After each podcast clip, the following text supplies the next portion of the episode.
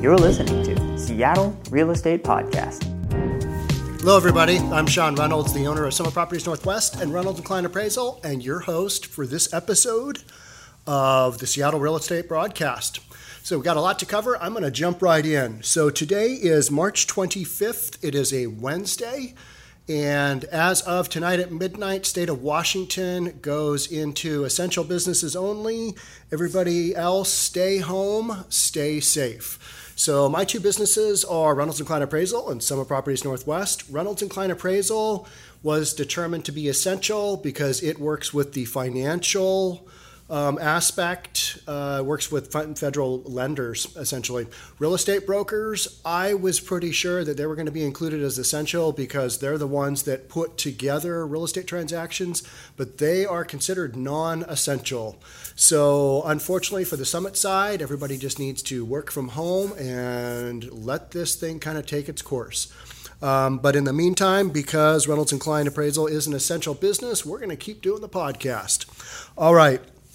So a lot has happened since yesterday's podcast. The number one thing is that um, Congress was basically able to put together a stimulus package. That's been in the works here for a while, and it's been kind of drawn out because a lot of the funding, uh, the House didn't want to see it go to Um, big businesses, and they wanted more of an, a, a, a trickle down to, or a direct funding, not trickle down, to individuals and businesses that are being impacted. So let's take a look at that super quick. Uh, the White House and Congress stuck a deal, a, a deal in the pre-dawn hours to deliver two trillion dollars in government relief to a nation increasingly under lockdown, watching nervously as the twin threats of disease and economic ruin grow more dire. So we've got this story Storyline of, yeah, we need to go back to work, but it's not safe. The coronavirus is still um, exponentially going up. Um, and in effect, this is a wartime level of, of investment in our nation. This doesn't usually happen unless you've got something super major going on, and that is the deal. I think this is a two trillion dollars uh, stimulus package, and I think it's going to amount to way more being spent to that, and I'll get into that in a little bit. But just by comparison, in the two thousand eight bailout, uh, the first package that uh, Barack Obama got through, I think, was seven hundred eighty-seven, seven hundred sixty-seven billion, not even a trillion. And so we are coming out of the chute hard with our federal government uh, doing this bailout package at somewhere around two trillion dollars. And then they've got a lot of other stuff going on. The Fed is buying back a trillion dollars of, I, I believe it's repo instruments at the moment. And that's per day. A lot of money is being spent to try and stop the economic slide into a recession and hopefully uh, prop up a lot of businesses and help businesses and individuals so that when we do return to normal, there will be businesses to go back to, because that's an enormous consideration. I was watching a C N B C report this morning, and somewhere between five and seven million American restaurant workers are out of jobs right now. You can run a business with takeout in a lot of communities, but the regular business structure, it's not there. And those businesses can't run on takeout alone. Um, so you're going to see a lot of fallout there. Just people in their normal daily lives don't have those jobs. All right, let's keep going. The passage of the bill buoyed financial markets in Asia and Europe. Yesterday, the stock market was up, I think, twenty-one hundred points. It was the biggest one-day time uh, or one-day increase, and it was second only to uh, another date in history as far as percentage-wise um, goes up.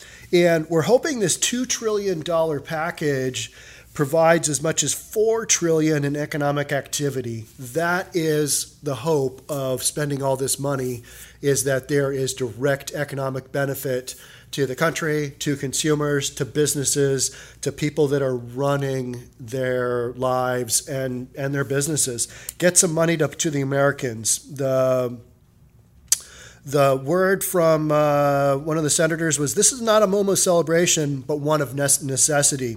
To all Americans, I say, help is on the way. All right, let's talk about that for a second. If you have direct deposit, uh, you might be able to get your check or your funds in a couple of weeks, maybe. That would put us at early April. But more than likely, if you're going to wait for a actual check to come, it's not going to be until May. And all funds may not go out until May anyway. We don't really know how this thing will go because so much of this is just, we're just trying to figure out kind of where we're at and how to make this happen. And when you've got big government uh, involved, it's hard to mobilize what is happening. The aim is to deliver critical financial support to businesses forced to shut down their doors and relieve American families and hospitals reeling from the rapid spread of the disease and the resulting economic disruptions. And that, again, is the narrative, is get get money to people. Are we going to get it in time? I don't know. Is it going to be enough? Probably not, but it is something. It's something to kind of help things going, because let's think about it now. We're May or we're March twenty-fifth. If you hopefully had your rent paid up or your mortgage paid up at the beginning of March, then you're okay. You can sit out this month with no job, but then you've got other expenses like food and utilities and cell phone and, and necessary expenses like that. We go into uh, April and you have no income and you're waiting for that check. It's maybe a twelve hundred dollars check per adult, and you'll get a little bit more money if uh, you have some kids. But it's also only up to like one hundred grand. If you make more than that, you're probably not going to get a check. So moving back to the timeline, if you are waiting for that check in uh, in April, the April rent is going to take up most of that. And if you're not getting it until May, you've already got April's rent due and expenses due. You're going to spend that check, and then you are on the hook for May. So the, the stimulus package is going to help people out a little bit, but I wouldn't look to it to solve all of your needs. We need to get back to work, but do that in a balanced manner that doesn't jeopardize lives. And that is a tough, um, tough thing to balance. And I'm going to talk more. My, my next um, item is, uh, yeah, the Dow, Dow soared, soared more than twenty-one hundred points Tuesday, or over eleven percent, notching its biggest one-day percentage gain since nineteen thirty-three and its best point increase ever. All right, and so nineteen thirty-three, that was the Great Depression. So that's kind of what we're talking about, is we are talking Great Depression numbers here. All right, the other major item that happened, and, and the... The stimulus package, I saw a tweet at like one thirty-eight this morning from one of the senators, and he basically called it then, hey, we've got this thing put together. So those guys are working around the clock to make this happen. It's just such a big endeavor that it's going to take time, and they're working through it. The other major item that I saw yesterday, besides President Trump, Trump's speech, um, and there wasn't any major surprises there. He had uh, Doctor Anthony Fauci back on. Glad to see that. Not sure where he was the day before, but it's good to see him. Um, but the other thing besides President Trump's speech was the speech made by Governor Andrew Cuomo, and he is uh, the mayor of New York. He's the governor of New York, not the mayor. Um And he's basically saying, where we are today, you will be in three weeks from now, four weeks from now, five weeks from now, six weeks from now. And he's saying that from a uh, New York perspective and also across the country. And one of the things that I saw in President Trump's speech was, um, and, and with his other advisors, was that I think you're going to see a across the country, you're going to see a release. Um, kind of staggered based on the, the actual numbers and impact that each city or each state is having.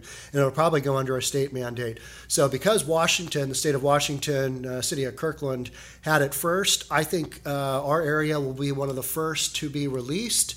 And our timeline that Governor Inslee has set is pretty close to the timeline that President Trump has set. Yesterday's speech, he indicated by um, Easter, which is, I believe, on the calendar, it is April twelfth. So I predicted April sixth or April twelfth is when we go, or April thirteenth, which is a Monday, is when we go back to work. April twelfth is a Sunday. That is Easter. To have people back to work by Easter, you would need to start the week before. I don't realistically seeing that happening, but I do see it happening on the thirteenth. There's a real possibility.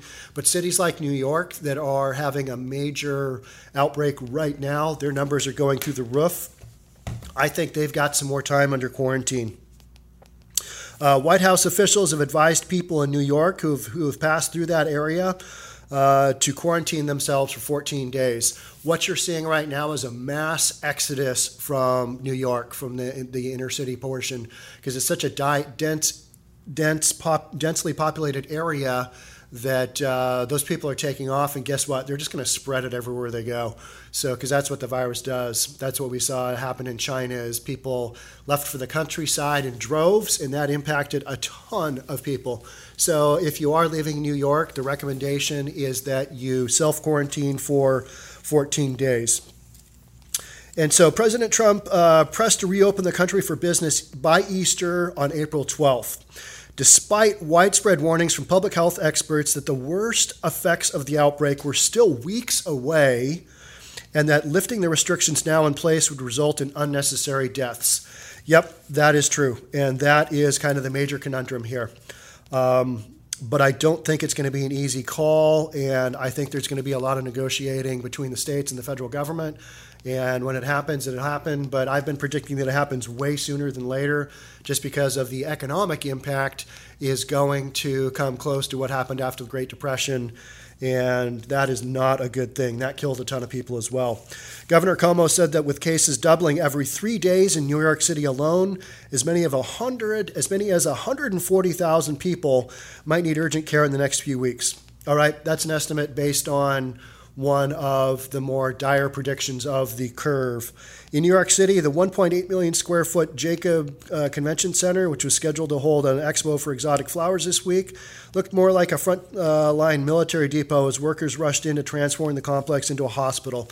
So they are preparing in New York to hunker down and have things ready to roll if this uh, uh, pandemic really breaks out. And New York City is the most densely populated major city in the United States, and that's why I think you're having the, the major outbreak that you're seeing right now. One of the things that the governor said is no basketball. A lot of great basketball players have come out of New York, come out of the uh, the inner city um, developments there, and I've seen a lot of video, and they are still playing some hoops, which is not recommended because that does not allow you to stay six feet away from your Um, fellow person. You got to be right on top of them with defense, and you know, that's not happening playing basketball. Uh, another one of the major issues that came out of Governor Cuomo's speech yesterday was, and the state was still in dire need of critical equipment, particularly the ventilators needed to keep critically ill patients alive long enough for them to fight off the virus. That is a super big reality and a big focus of a lot of what people are looking at is, hey, we don't have the ventilators yet. Where are the ventilators? And I think that's what Governor Cuomo is saying is, hey, federal government, get us some ventilators. Uh, the Trump administration promised to send four thousand ventilators from the national stockpile, but Governor Cuomo said the state needed tens of thousands more. All right, so we're going to let them work that out, and you'll see that news story quite a bit. More than two hundred people have already died from corona, the coronavirus in the state of New York, and there was broad agreement that the worst of the crisis would play out over the next few weeks. All right, so moving on here. Let's talk about the what the Fed is doing.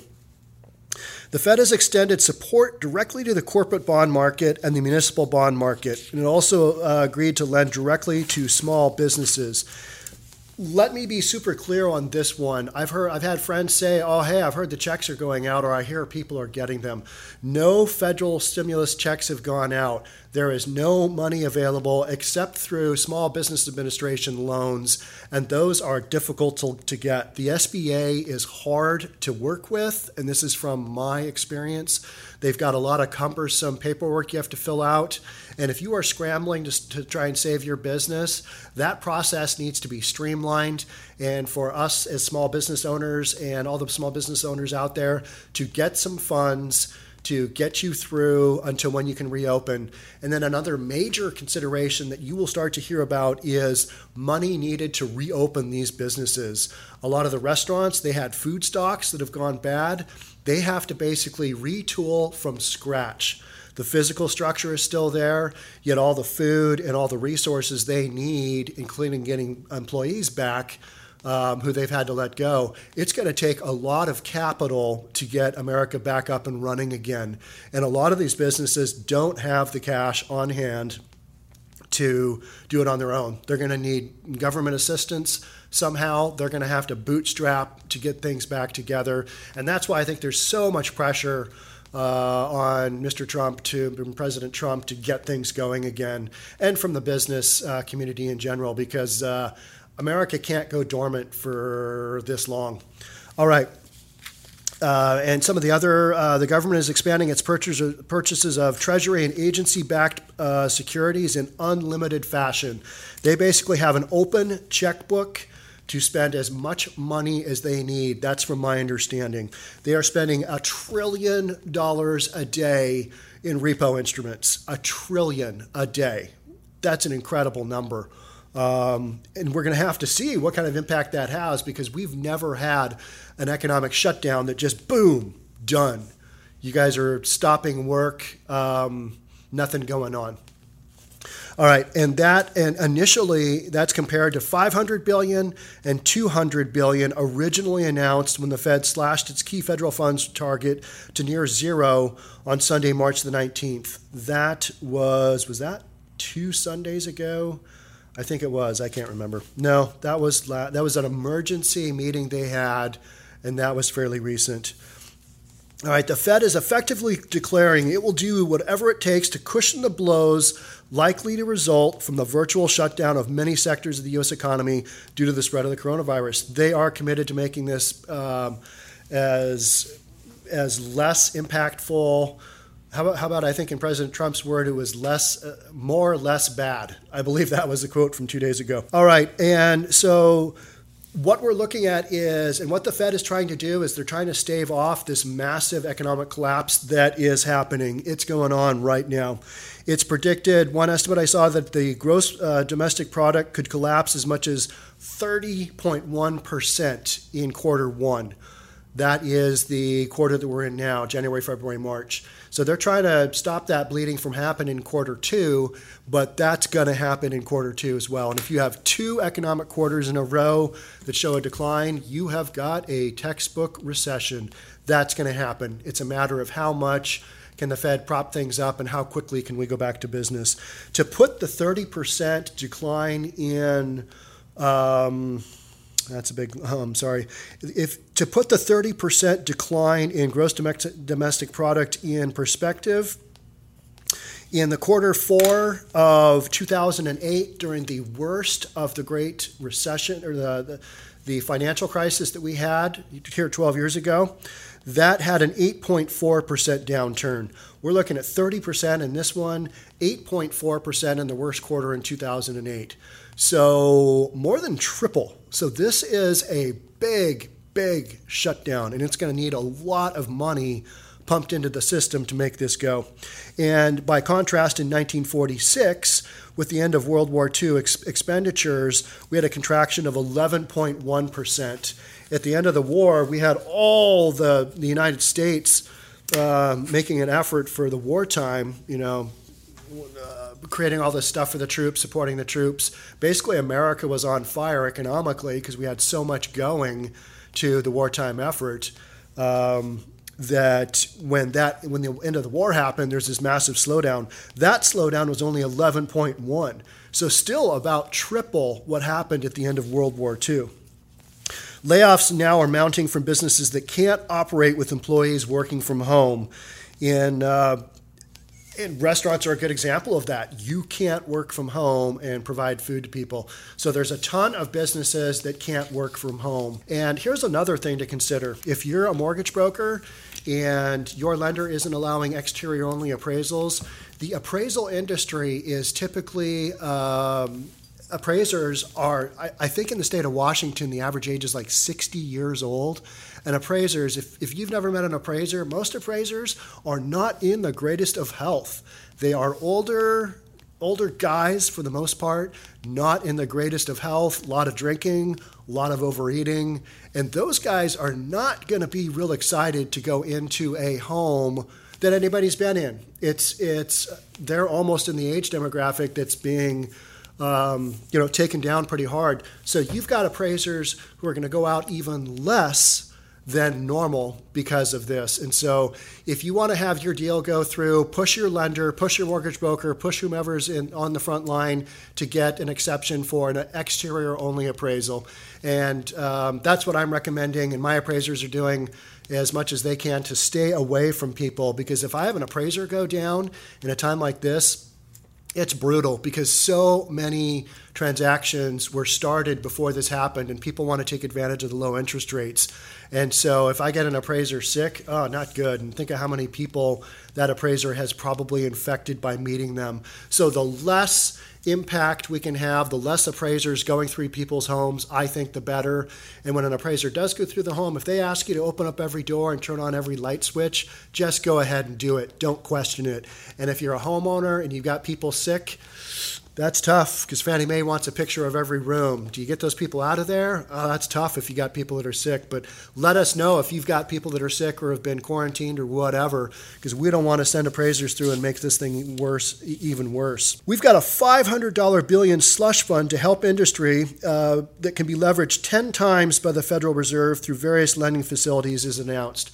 So five hundred billion dollars times ten comes out to uh, a total estimate of what they're talking about once it's leveraged to around seven trillion dollars. So a lot of this is money that can be lent out and leveraged.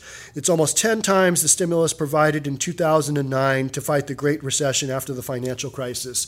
And one of the reasons I think this stimulus package is so big, that when Barack Obama in two thousand eight, two thousand nine requested a second package, he was basically denied. So go big or go home with your first stimulus package, and let's see what that looks like. So th- I think that is what's happened. We have learned from history of the last twelve years of, yep, you just got to go out and do it.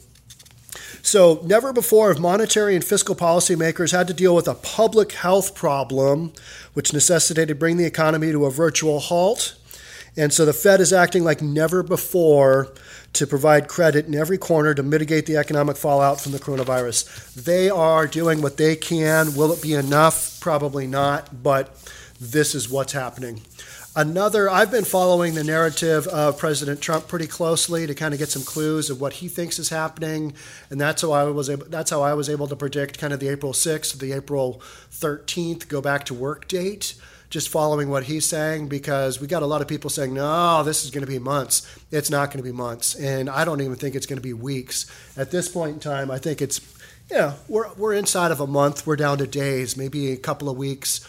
Um, we're down to days, a couple of weeks. I don't think you're going to go much longer than that. And some of that has to do, this was an interesting article, a restless Trump wants to end the country's isolation and his own. So things at the White House that normally take place are also shut down. They're operating on a skeleton crew because they don't have all the dignitaries coming in. There's no meetings. Those, the people at the White House are already kind of shutting themselves down as well. We don't really want to have the president get infected. That would be a real disaster, and a serious P R disaster as well. Um, that so Trump has wondered aloud to aides when life will return to normal.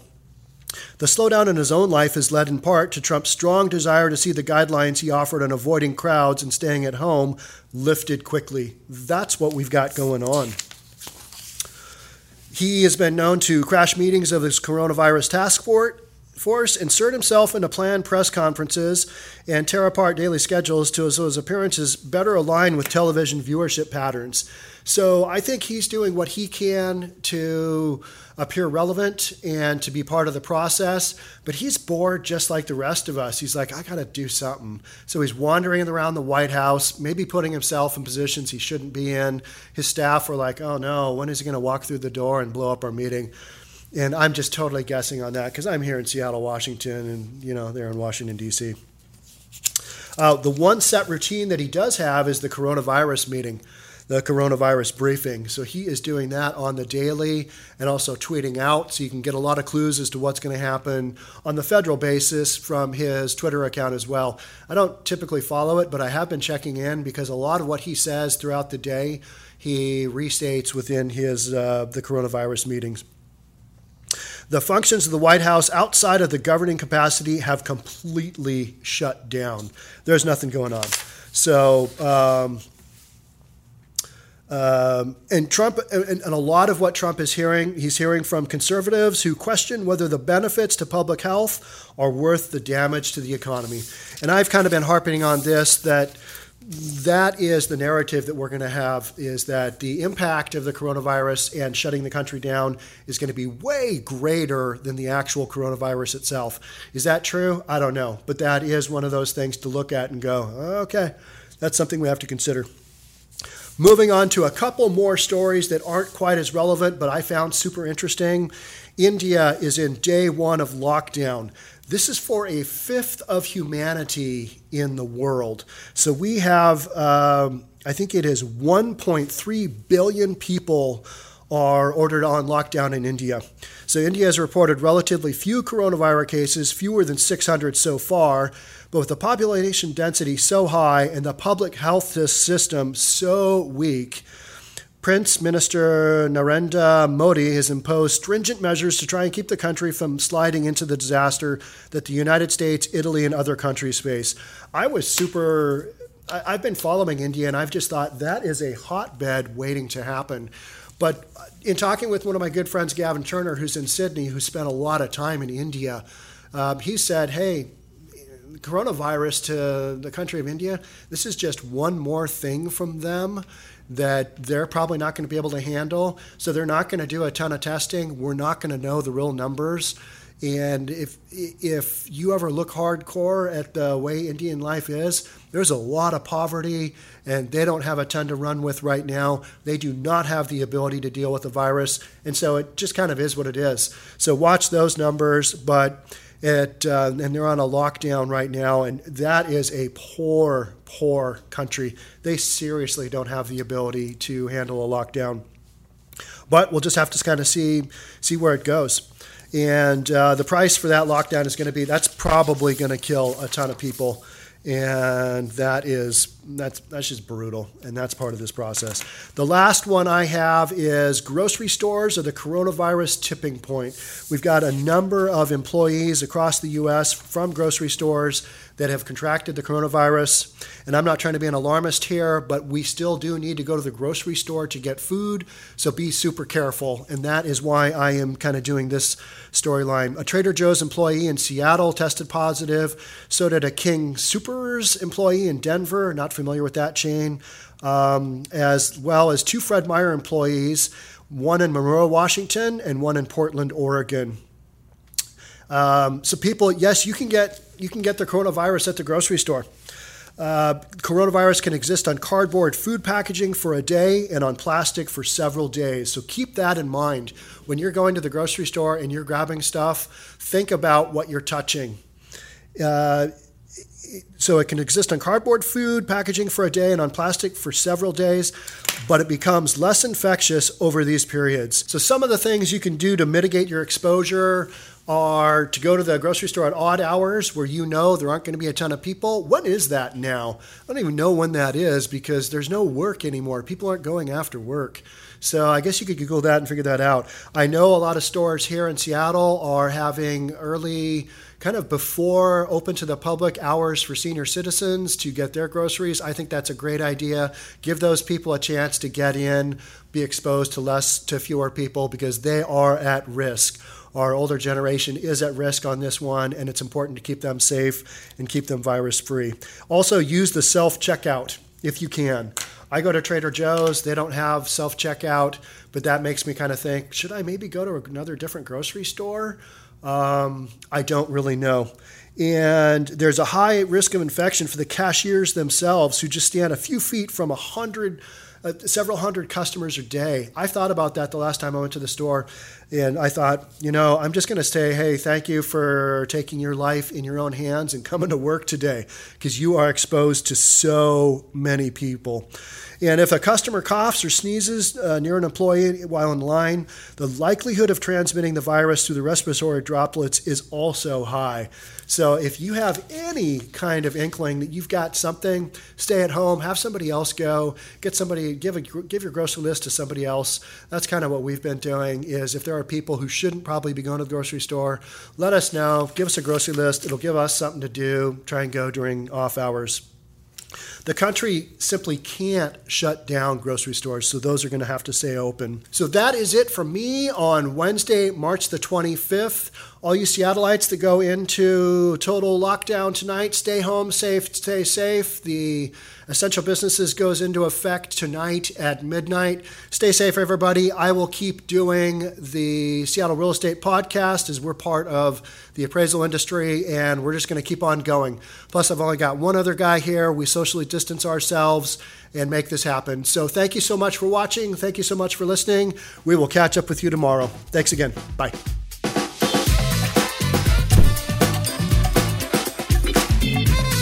Don't forget to subscribe to our channel and hit the notification bell so you'll know when our next video is out.